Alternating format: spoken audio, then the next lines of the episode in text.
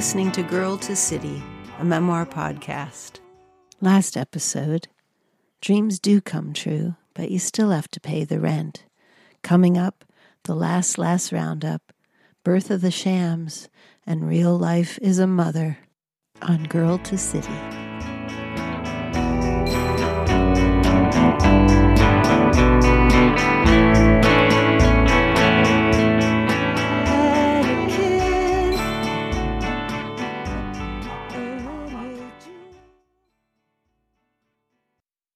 Matching mother daughter outfit. Six months later, last roundup was on the road again. I woke up sweating on a pile of equipment in the back of the van. June 1988. Angel was gone, replaced by another singer who was capable, but definitely no Angel. I was five months pregnant. The first person I told when a visit to the clinic on 13th Street, next door to Parsons, confirmed my positive home pregnancy kit results, late January, was my brother Michael. It was my 29th birthday. Will was in Europe, maybe Sweden or France or the Netherlands. Back in those days, pre internet, I'd never see a tour itinerary, just wait for a phone call every week or so. Are you sure about this? Michael said. I had hoped he'd be happy at the news. He was the person I was closest to, but we were also in a band together, and he must have wondered how I was going to continue playing, if I was pregnant or taking care of an infant. There was no question I was going through with having the baby. It felt like my whole life had been leading up to this moment. When I finally heard from Will and told him through a bad transatlantic connection that I was pregnant, it was hard to know whether he was shocked and pleased or just shocked. The idea had only been floated a few weeks before as a vague concept, and here it was, growing, gaining mass, and steaming towards us, projected arrival mid to late September. Some giddy impulse had convinced me that leaving my steady job made sense right before our first tour. Maybe it had, as a symbolic way to leap into the void after the release of my band's hard won album but it left me scrambling in a series of far less amenable temp jobs.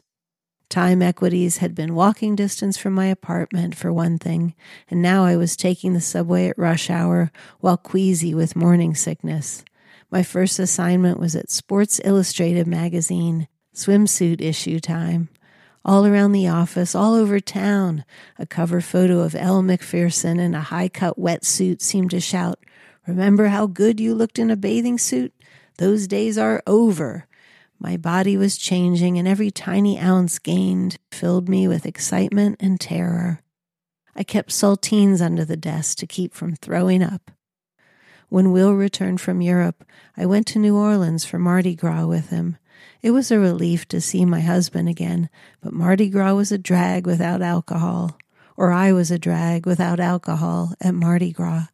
The revelry I'd easily joined in with the year before felt like forced hysteria, when what I really wanted was to curl up under a blanket with a book. Worse than the lack of alcohol was the food, especially if it had flavor, color, or texture. Eating crawfish filled me with revulsion. My hormones brought all emotions so close to the surface that even Mardi Gras Mambo, the most irritating and inescapable of all New Orleans records, made me weep. The DBs set off to tour the U.S., and I traveled from Louisiana to Nashville to meet up with my mother. She was attending the Country Living Antiques and Folk Art Show at Opryland and had invited me to join her. The lobby of the immense Opryland Hotel was packed with middle aged women in big shouldered sweaters, jackets and vests of plaid and calico, chunky folk art necklaces, and easy fit slacks and jeans, or gathered skirts that hit below the knee. I searched for my mother in the crowd. It was easy to spot her graying page boy hairstyle and bright red lipstick among the Clairol blondes. I followed my mom into the convention center and circled the booths with her, oohing and ahhing over wedding ring quilts and hooked rugs. I wondered if having a baby meant I would suddenly develop an intense interest in home decorating. I liked nice things and wanted to live in a place that looked decent, but as I handled cheery printed napkins and placemats, I felt tempted to shout, I'm a musician. I'll eat off newsprint if I have to. Post tour in December, I'd briefly fantasized that becoming a mother would put a definitive stop to musical pipe dreams. I'd instantly be forced to grow up and become a rational adult. I hadn't factored in how music, listening, talking about it, writing songs, rehearsing, and performing was such a part of my identity. I didn't know who I'd be if I stopped.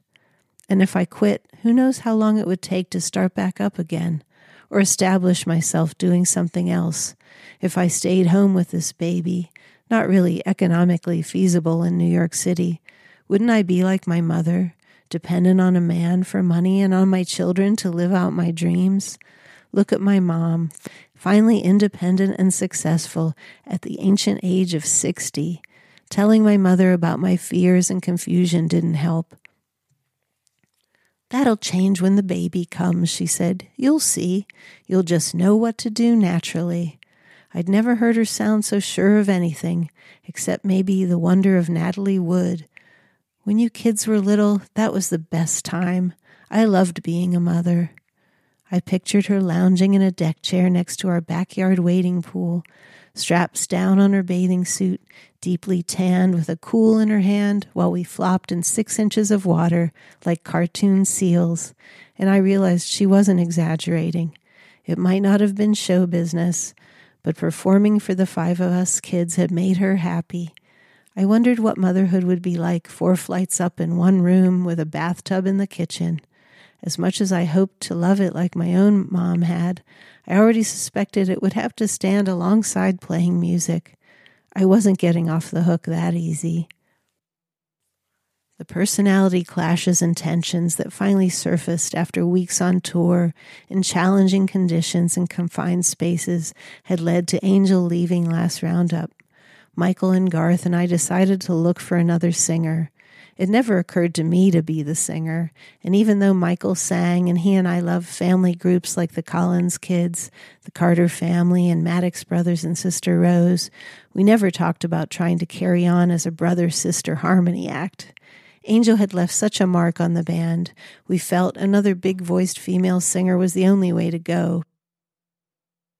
We put an ad in the Village Voice Classifieds for a female honky tonk singer. In New York City, country music was suddenly popular, with the Judds, George Strait, Alabama, and Randy Travis selling out Madison Square Garden. But it was still not easy to find a woman who could sing the pure way Angel had. After several years of playing in a band, it was our first experience of auditions. The DBs had been through it, playing with potential guitarists and bass players in their rehearsal space and making decisions with varied results, but they were in the professional music business. I hoped to make money to live on from playing music, but didn't want to classify myself as a professional. It was like thrift shopping as opposed to going to a regular store to buy clothes. In thrift shops, things that were meant to be yours called out from the racks and fell into your hands just happening to be there on the day you decided to go shopping. In a regular retail store, everything had been designed and put together for the express purpose of selling, and that took the element of chance and magic away, which made it feel more like work. I just wanted things to happen naturally, but was learning there are times you have to at least attempt to make your own luck. Last Roundup had an album out and another tour lined up for June. We had to try.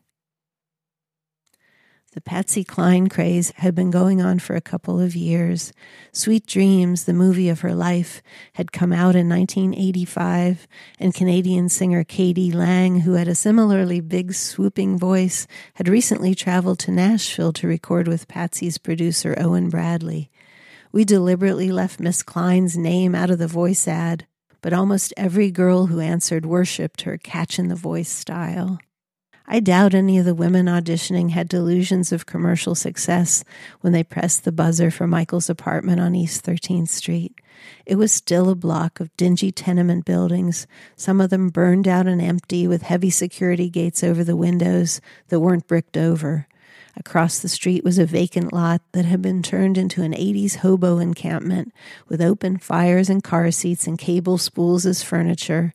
The hobos around the fires sported anarchy t shirts, mohawk haircuts, tattoos, and piercings. Michael buzzed the hopefuls in and two flights up greeted them at the door of his 50s style kitchen, which was now hand painted in an aqua orange, black and white harlequin pattern. He escorted them through the dark bedroom with iron bed and thrift shop oil portraits to the other end of the railroad apartment where Garth and I were waiting in the rehearsal room. I was pregnant in a house dress. Michael wore earth toned gabardines, Garth flannel shirts and denim. We were a regular East Village Addams family. We decided on Your Cheatin' Heart as the audition song.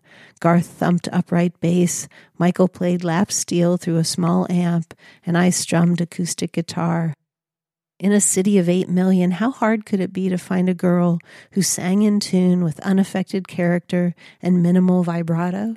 Somewhere buried in a drawer is a cassette tape with 20 versions of the Hank Williams classic performed in every possible key with accompanying notes on a yellow legal pad. Tammy, transvestite. Beth, housewife but nice. Ginger, redhead, slept with Garth. Julie, professional, good singer bored actresses, strippers, acting students, performance artists, and an uptown housewife or two all wanted to sing original urban hillbilly music. At first, we were enthusiastic. We hoped for the best and played with feeling. By the sixth or seventh audition, we were hardened hacks trying to get through the song as quickly as possible. What key? Right. Your cheating heart. What's your name again? Sally? Uh, one, two, uh, one, two, three, and. In the end, it was down to two girls, Chandler and Diana. Chandler was perky with permed red hair and a sassy singing style. Diana was soulful and tomboyish with short blonde hair and a little bit of Angel's unusual dress sense. We went with Diana. Her voice was warm and true and easy to harmonize with. At the very least, she seemed classy, like she wasn't likely to do anything too embarrassing. I'd read that months four to six of pregnancy were the easiest time, so that's when we'd planned to go out on the road. We got to work rehearsing and had promo photos taken immediately to send out to the press to publicize the tour.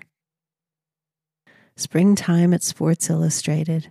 I bought a deli sandwich for lunch and sat in Rockefeller Plaza, smiling at the red and yellow tulips and people milling around thinking that having a baby growing inside me made everything in life better, even lunch hour in Midtown.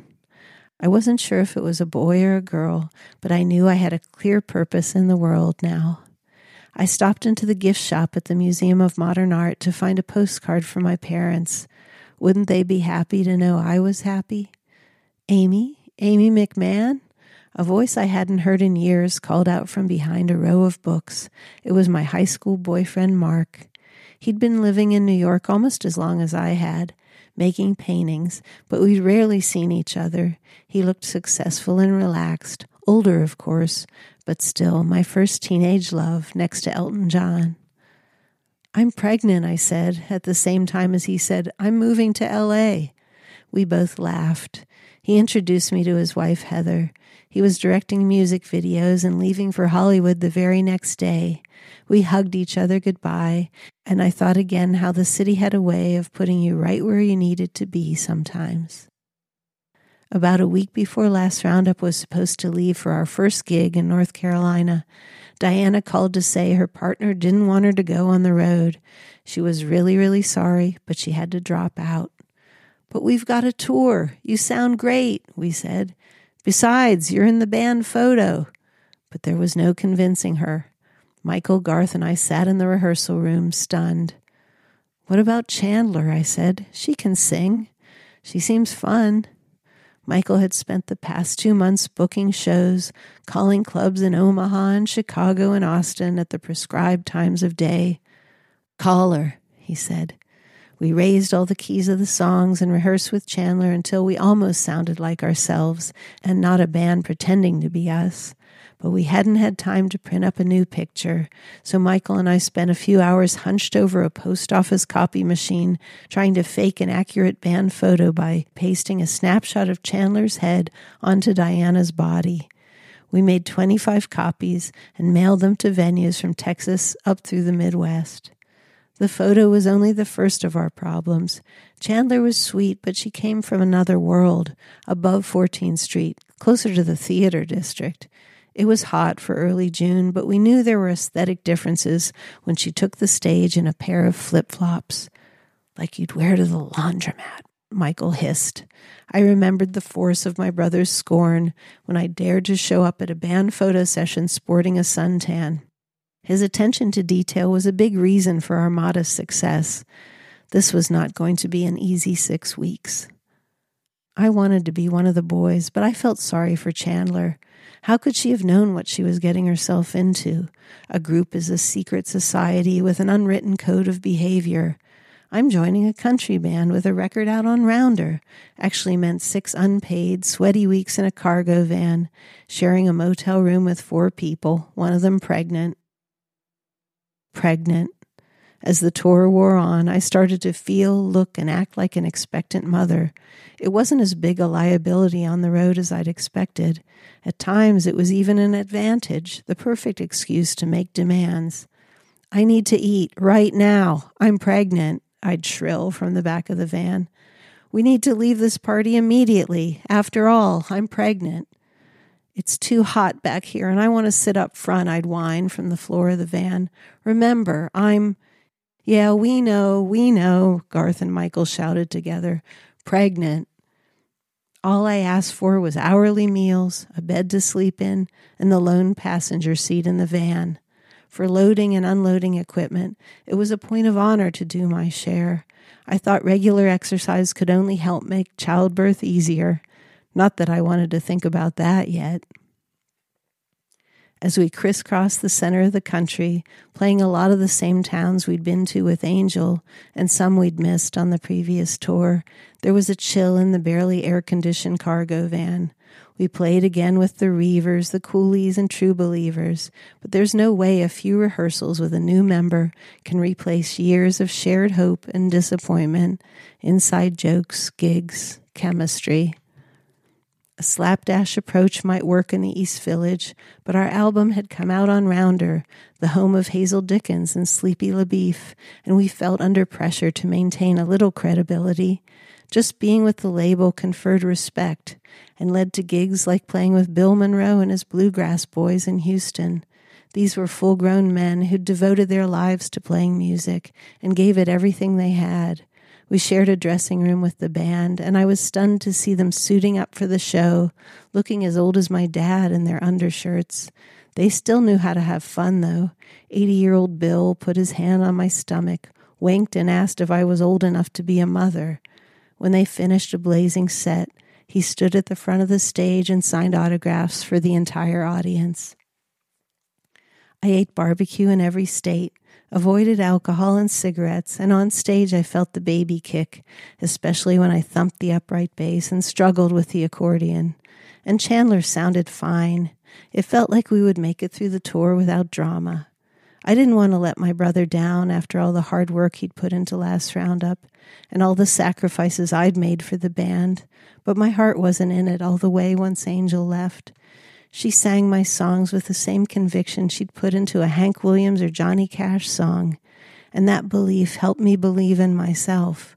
She'd been such a presence, an unforgettable character who never had to rely on anything as banal as female coquetry to win an audience over.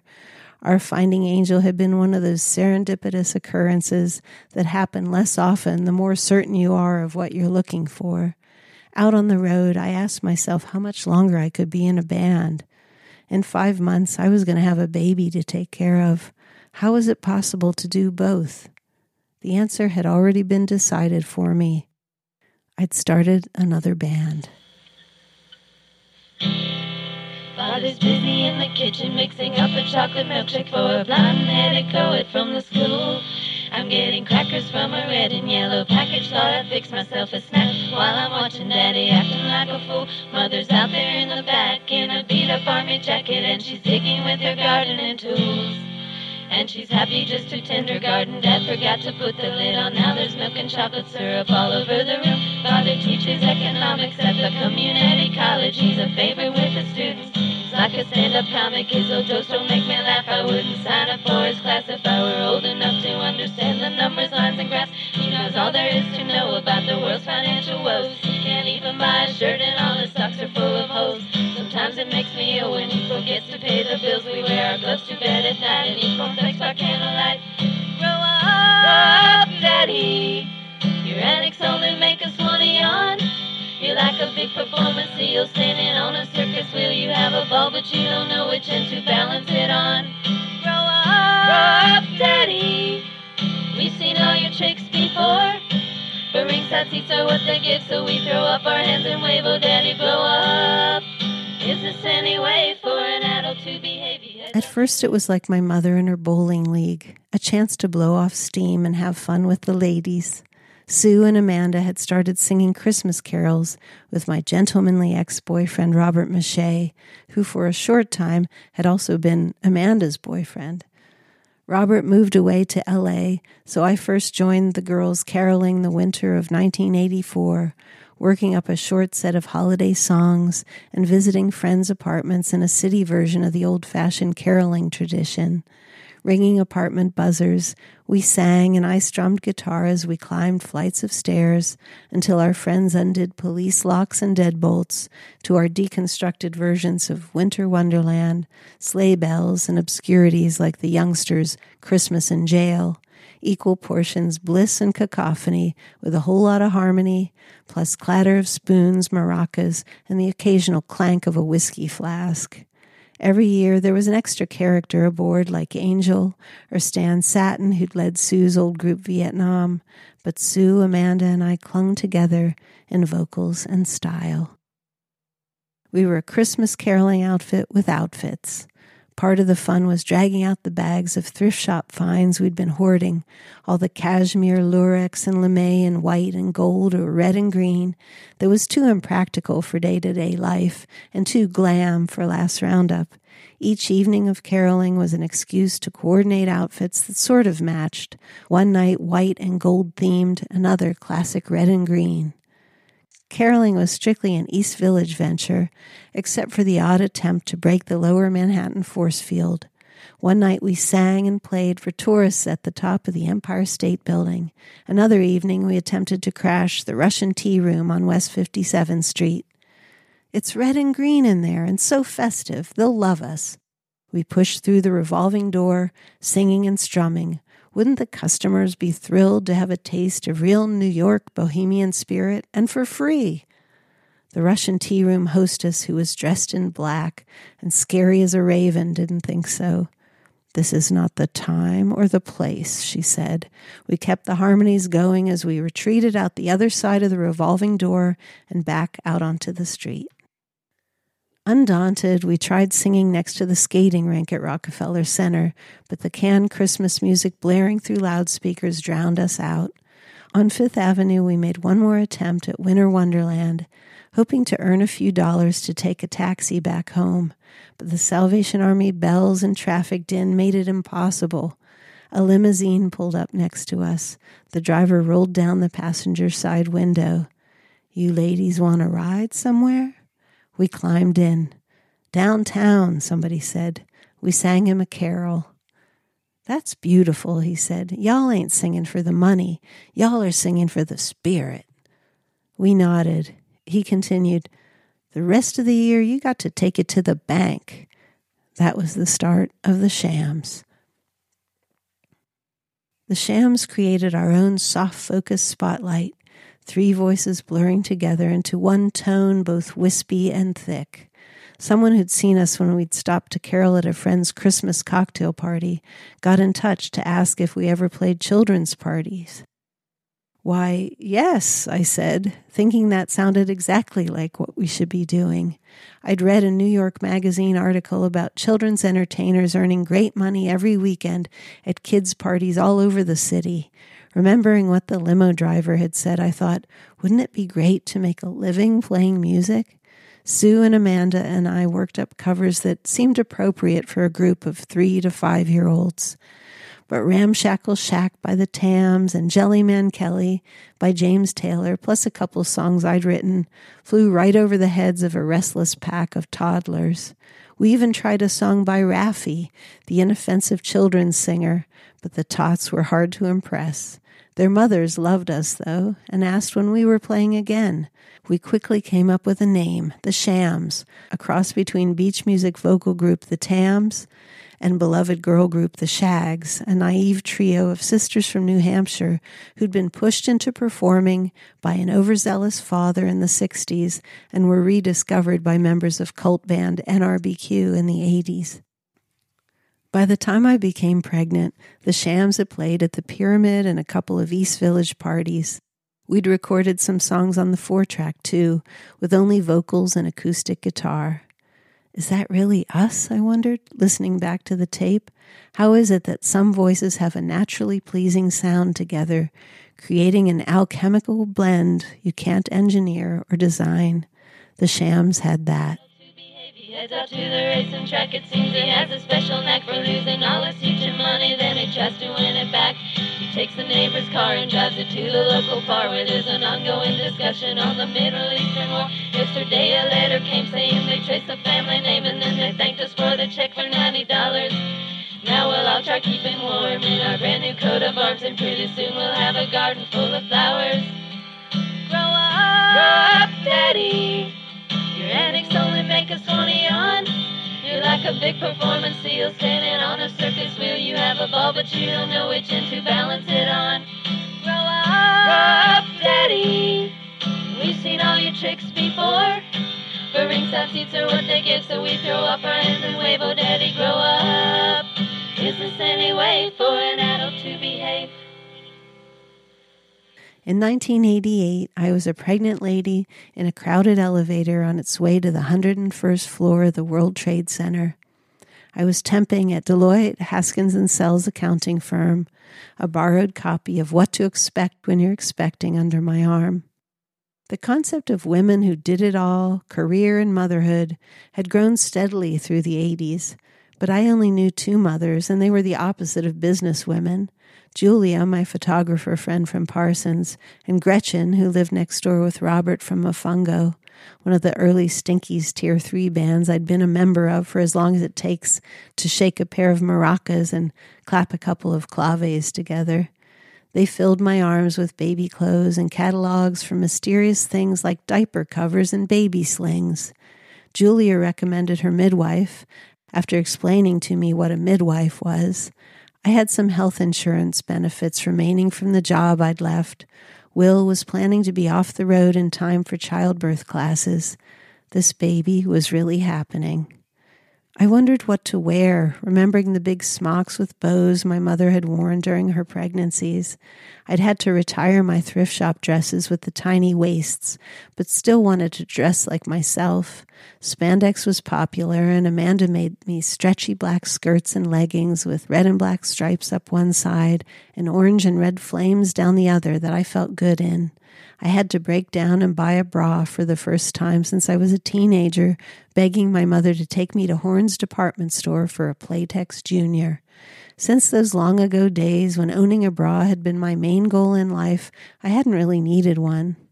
Now I had actual breasts. My skin magically cleared up. My hair, which was always fine and flyaway, doubled in volume and curl. There were many positives to being pregnant except for writing. The songs weren't coming as quickly as they had before, if at all. When I wasn't temping, I took a lot of naps and had sex with a bolster pillow. It was lonely being married to a touring musician. Finally, a new song came to me in my sleep words, melody, rhythm, even the overall sound arriving as if through some subconscious radio transmitter. Only a Dream felt less tied to the structures and storytelling of country, and it gave me hope that there were lots of new songs to write. The lyrics felt so immediate and intimate. If I'd thought about them at all, I would have been too embarrassed to share them. There was safety in numbers in singing those words with Sue and Amanda. Anytime I feel like I've figured songwriting out, that I might have said everything I have to say and worked out how to say it, a little bolt comes pointing to the future saying, You're not done yet. I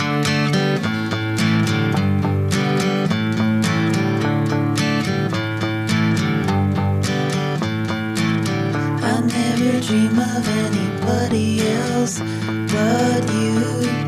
Not since I met you. Tonight I had a dream that almost caused me to forget you. Was it real or my imagination that made it feel like a real life situation? When I came awake, I was shaking all over like I made a mistake. But I was sorry it was over, it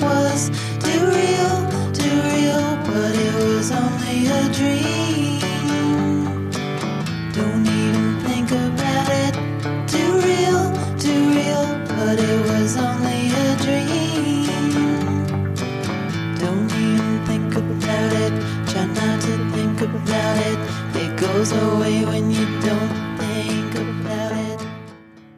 The public library on 55th Street showed Robert Altman's Three Women for free one afternoon.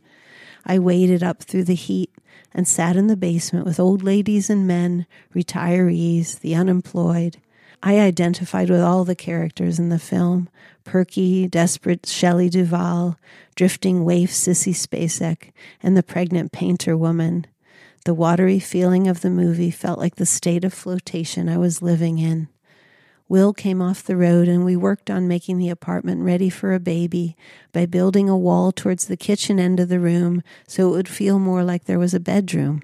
We found a massive old air conditioner and dragged it up four flights, propping it in the courtyard window and plugging it into an extension cord that snaked the entire length of the apartment to the socket in the kitchen. As long as we didn't use the toaster or hair dryer, it gave off sporadic streams of dust cooled air that reached a foot away, better than nothing. Across 14th Street in the massive Stuyvesant town housing complex, where air conditioners were prohibited, you'd see people staggering out of the buildings looking dazed. It was that hot of a summer. The Shams had a show at CBGB with Will and his occasional band Wipe Me Mommy. I'd first played the club with Last Roundup after spending many nights with my feet sticking to the floor as a fan and a customer. I knew that a show there didn't change much in the day to day progress you made as a band. If anything, it could make you doubt yourself, because though everyone always claimed it sounds great out front, it was tough making sense of what came out of the odd monitors suspended from ceiling chains to the right and left of the stage for Last Roundup and now the Shams, both of whom were groups that rehearsed acoustically, any monitors at all were an added complication. Still, there was a celebratory feeling about the Shams' first show at CBGB. How many nights had I stood in the audience there, feeling like my life was being changed by what I heard? Now I was treading those wormy boards, seven months pregnant, and one day my future baby could say that she slash he had played the club. Amanda was going out with Richard Hell. He was captivated by her and the shams, telling people how great we were, even writing a bio for us to use to get gigs. We stood in the very spot where I'd watched him and the Voidoids play ten years ago. I hadn't wondered what it was like to be up there at the time, but the line between the performers on stage and the audience had been so blurred. Maybe most people in the club back then felt like it was only a matter of time before they were up there too. Before the show, Sue and Amanda had given me a short A line summer dress sewn by Amanda, part stage wear, part maternity wear, red print with gingham check trim. They hadn't factored in the full expanse of my growing belly, lifting the hem so it was almost at crotch level. My acoustic guitar sat out and away from my hips, and I strummed with a new authority. The shams sang in unison and harmony, mostly songs I'd written but that weren't right for a band with my brother. The lyrics were a certain type of personal, like a conversation three girlfriends might have around a kitchen table. I heard the sound of our voices and the guitar come back at us. I saw the smiles on the faces of friends from over 10 years in New York City. The harmonies bounced off the old familiar beer signs and thousands of band stickers and graffiti that covered every dingy inch of wood and cement in the place. A little bit of evening light filtered in the dirty front windows from the Bowery, and it all blended together into a chord that shimmered with an extra tone.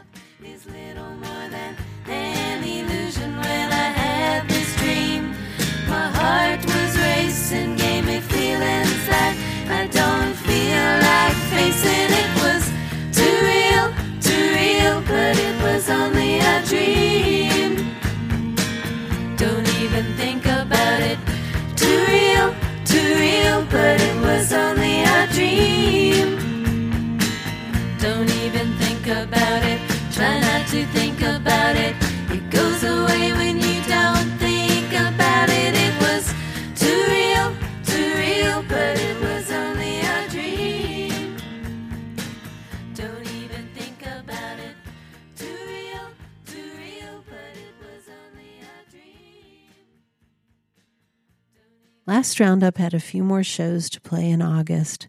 My growing girth, heat intolerance, and excessive sweating added an element of comic suspense to the outdoor shows. Would I give birth right there on the stage? To be pregnant in the summer, a summer as hot as 1988, with no bulky cold weather clothing to hide behind, was to be subject to constant scrutiny and sage advice, especially on the streets of New York City. Carrying high, Mama, it's a boy. Carrying low, that's a girl for sure. Look at the size of her belly. She looked normal from the front. That baby's coming any minute. A waitress obediently took Will's order in a restaurant and then looked at me. Liver, she decreed, slamming her order book shut. You want to go into labor, hun? The dry cleaner on the corner asked. I got three words for you lobster, fra, diavolo. The baby was coming, the baby was coming, but not soon enough. I joined my family in Pittsburgh for a get together at an Italian restaurant. Why are we eating in a bunker? Patrick asked when we were all seated around the table in a cinder block building that had once been a car wash. Everybody shushed him but felt the same. It was never easy on this side of the hills and bridges of Pittsburgh to find somewhere decent to eat. John was there with his college professor wife of two years and their son of a year and a half. They'd driven up from Virginia. Patrick was a UPI stringer in Morgantown, West Virginia, after stints in Louisville and Wheeling. Michael and I had flown in from the city with Riley, who lived just north in Westchester, interning with Representative Nita Lowey. He'd stuck with politics, but started a band on the side. My parents were at opposite ends of the table. Their pride in having us all together mingled with friction from the changes and revisions in their relationship. My dad winding down from a decades long career in the steel industry, while my mother was on the rise as a creative businesswoman. I sat next to my mother, and she tried not to blow smoke from her ever present Kool in my direction. It felt more comfortable being together than it had since back in the days when she dressed herself and me in matching Hawaiian print dress and headscarf, even the same Foster Grant sunglasses. Now that I was about to become a mother, we finally had something in common as adults. I was taking a couch along with a load of other flea market furniture my mother had found for our apartment back to New York in the country antique store van. I'd decided to tackle driving and brave the eight hour trip across the Pennsylvania Turnpike with Michael and Riley as passengers. After we dropped Riley off in Westchester, I tried to navigate back down into the city, but took a wrong exit and ended up crossing the George Washington Bridge into New Jersey by mistake. The $3 toll to get back into Manhattan felt like a small fortune I couldn't afford. Half an hour later, I took the same wrong exit and we crossed back over the George Washington Bridge and into New Jersey again. As I drove up to the toll booth back towards Manhattan for the second time in under an hour, the puzzled clerk looked at the pregnant, sobbing wreck behind the wheel and said, Didn't I just see you? I let out such a cry of anguish. She waved the toll. I felt sure I would combust with hormones and fear of childbirth, poverty, and all the unknowns the future held. I can't do this, I screamed. Michael, ever calm and philosophical, talked me down the FDR drive, the air conditioner blowing cool air in our faces. He'd raised the obvious question about the sanity of this pregnancy business back in January, but in the end, he was still my ally. On a Saturday morning, after one in a month long series of almost sleepless nights, I said, Maybe this is it? But I wasn't sure. I thought it would be so eventful, so definite, like in the movies where the woman says, Honey, it's time. Her water breaks and everything speeds up. I talked to one brother on the phone and then another and another. I think I'm in labor, but I'm not sure. Shouldn't I know? The boys didn't have an answer for me. Barbara, the midwife, advised me over the phone. Sounds like you have hours to go. Take it easy. Take a bath. I managed to heave myself into the clawfoot tub in the kitchen. Suddenly, I was shouting for Will to call the midwife and hail a taxi. In a breakneck cab ride across 14th Street, the taxi driver's eyes looked more often in the rearview mirror than on the street in front of him as he implored me, Please, lady, not yet. Not in my cab. The admitting nurse at St. Vincent gave me a scornful look that said, Oh, great, an actress, as I staggered out of the elevator. Take it easy, she said, leading me down the hall. You've got a long night ahead of, oh shit, get her in a birthing room now. She called as the head started crowning, and a baby girl came tumbling out at the end of a push I thought would kill me. And it seemed like everyone in the room me, Will, the briefly bitchy but now respectful nurse, and Barbara the midwife, who was just stitching her coat and pulling on a pair of rubber gloves to catch the baby. The entire room said in unison, It's a girl. Then Will and I said, It's Hazel. The name meant authority. Will and I had been watching the film Harlan County, USA on the VCR when Hazel Dickens' voice cut through a scene of miners' strikes, and we'd looked at each other, knowing we had a name if the baby was a girl. Hazel was immediately her own person, with huge eyes that stared knowingly and a mod hairdo straight out of the small faces. In a room overlooking 7th Avenue and the intersection of 11th Street and Greenwich, Will and I drank champagne, toasting the experience we'd been through that would bind us forever. He went home to sleep, and I stayed awake all night with the baby in a plexiglass cot next to my hospital bed. She lay quietly looking at me, or beyond, to some distant point in the future. Tell me, I wanted to say. Tell me what you know.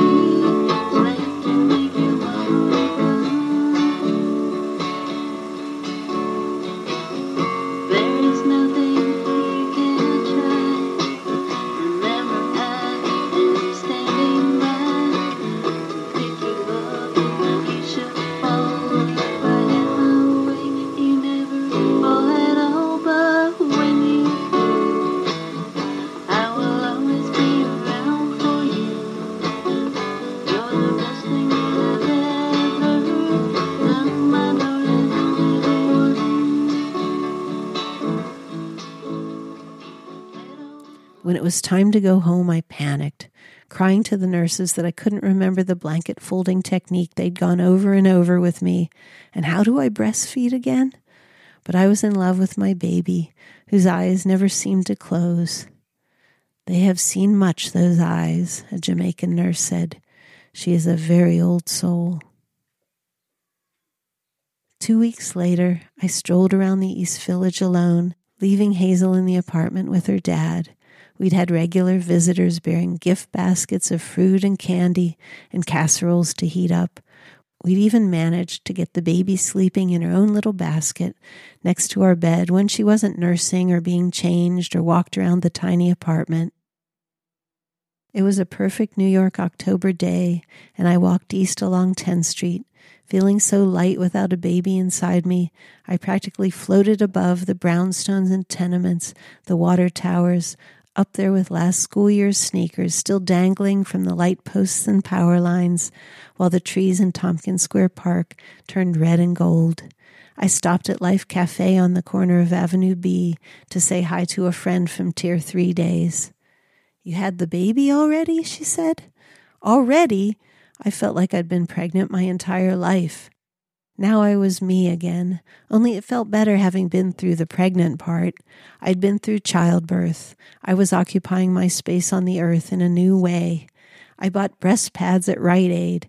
How was it possible that breasts as small and unjug like as mine were spurting milk like udders? But after the first few days of agony and fear of breastfeeding, things were going better than perfect.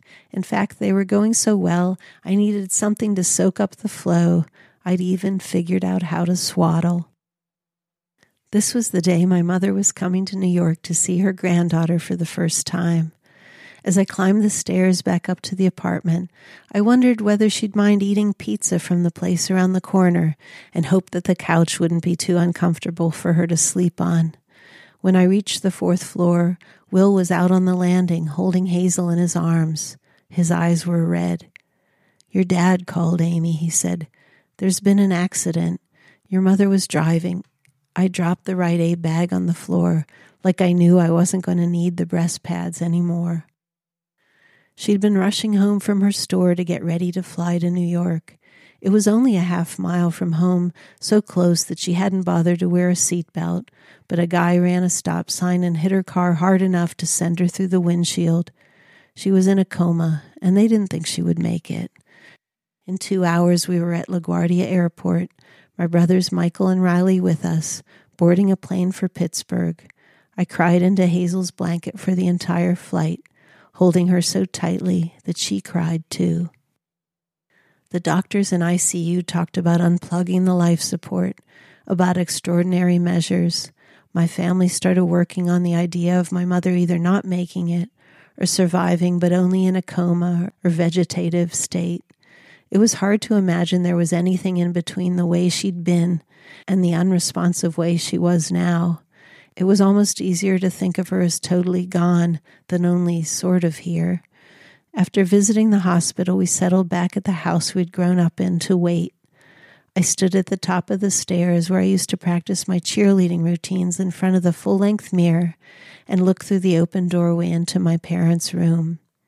There was my mother's suitcase sitting open on her bed, with an antique christening gown and booties nestled in tissue paper next to a patchwork teddy bear made out of old quilt squares. She told me about the bears, how they were a big seller in her store. This was a special one for Hazel. Then I saw Mom's red keds, a few sizes smaller than my shoes, on the floor. I pictured her in a red, white, and blue striped scooter skirt, navy tank top, bright red lipstick, straw purse, legs brown and shapely, before she had varicose veins. I saw her getting down to Blood, Sweat, and Tears spinning wheel, twisting to Maggie May. I remembered her sounding the horn in her orange Ventura under the Castle Shannon streetcar overpass, one honk for each kid in the car. I thought of how we'd faced off on the back porch because she wouldn't let me get my ears pierced. I felt ashamed, remembering how I'd screamed, I hate you, you old witch, loud enough for all the neighbors to hear. I recalled our dinner at Newark Airport after our trip to New York City and how I died of embarrassment when she told the waiter I was a talented artist who was going to the world famous Parsons School of Design. At least she hadn't said I was a model. I thought of how I'd gotten pregnant at 29, the same age she'd been when she'd had her first child, because as little as we had in common, I still wanted to be like her. I wondered if there still were, or would ever again be, thoughts in her damaged head. Would she remember me, her only daughter, or know that I had a daughter too? The neighbors started descending. One couple from up the street waited until they'd had cocktails and then pushed into the kitchen, shaking their heads and blubbering. They went on and on about what a great woman my mother had been, and how if there was anything, anything they could do for us, just let them know. They were about to start help planning the funeral when my father pointed out that she was at this moment still alive in the ICU, and maybe we should hold off deciding what food to serve for the wake. The woman swallowed the last of her vodka and tonic, clasped me to her Ralph Lauren shirted bosom, and planted a pink lipstick kiss on sleeping Hazel. Then, holding on to each other for support, she and her husband wove their way back up the hill. Woo, Will said. Within seconds, we were all laughing, screaming, gasping, pounding the kitchen table, the counter, each other's backs. You could usually count on this couple for lubricated entertainment, but tonight they'd outdone themselves. Then we thought how funny Mom would think it was, and we all started crying. In my parents' house, baby Hazel cried night after night. I must have been in shock and was having trouble nursing, but didn't realize that my two week old, who'd been so content a few days ago, wasn't getting enough to eat. My dad asked me and Will to consider staying in Pittsburgh to run my mother's shop. He was sure it would give her a reason to wake up, to come back from wherever it was she'd gone, to heal the trauma to her brain. Will and I drove the hills I'd grown up climbing back when all I wanted was to be somewhere else. Could we live here? We looked at a few apartments to rent, tried to imagine what life would be like without our bands and friends, without New York. I had to tell my dad I didn't think my mother would want me to give up my dreams, as vague as they were. Another record, another tour, a Harriet the Spy life for my own daughter. I can't imagine how he must have been hurting, with his whole world cracked like the windshield of my mother's car, the car he'd picked out for her that she would never drive again. The police officers had come to the front door with my mother's purse to tell him what had happened to his wife, the mother of his five children, the woman he'd fought with for 30 years but still loved. I wished I could carry on the store she'd put her heart and soul into, but I had to say no. I didn't think my mother would want me to give up on New York. My dreams were my mother's dreams, too.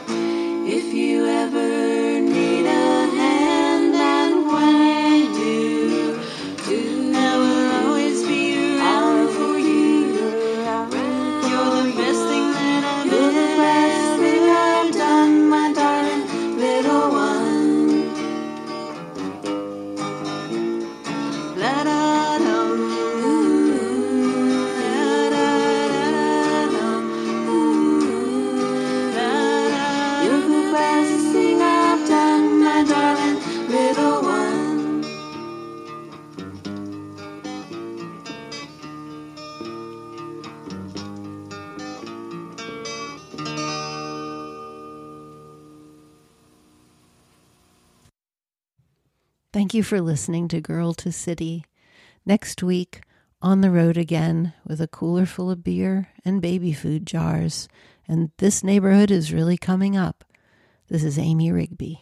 And if you've been enjoying listening to this podcast, please rate and review Girl to City on Apple Podcasts.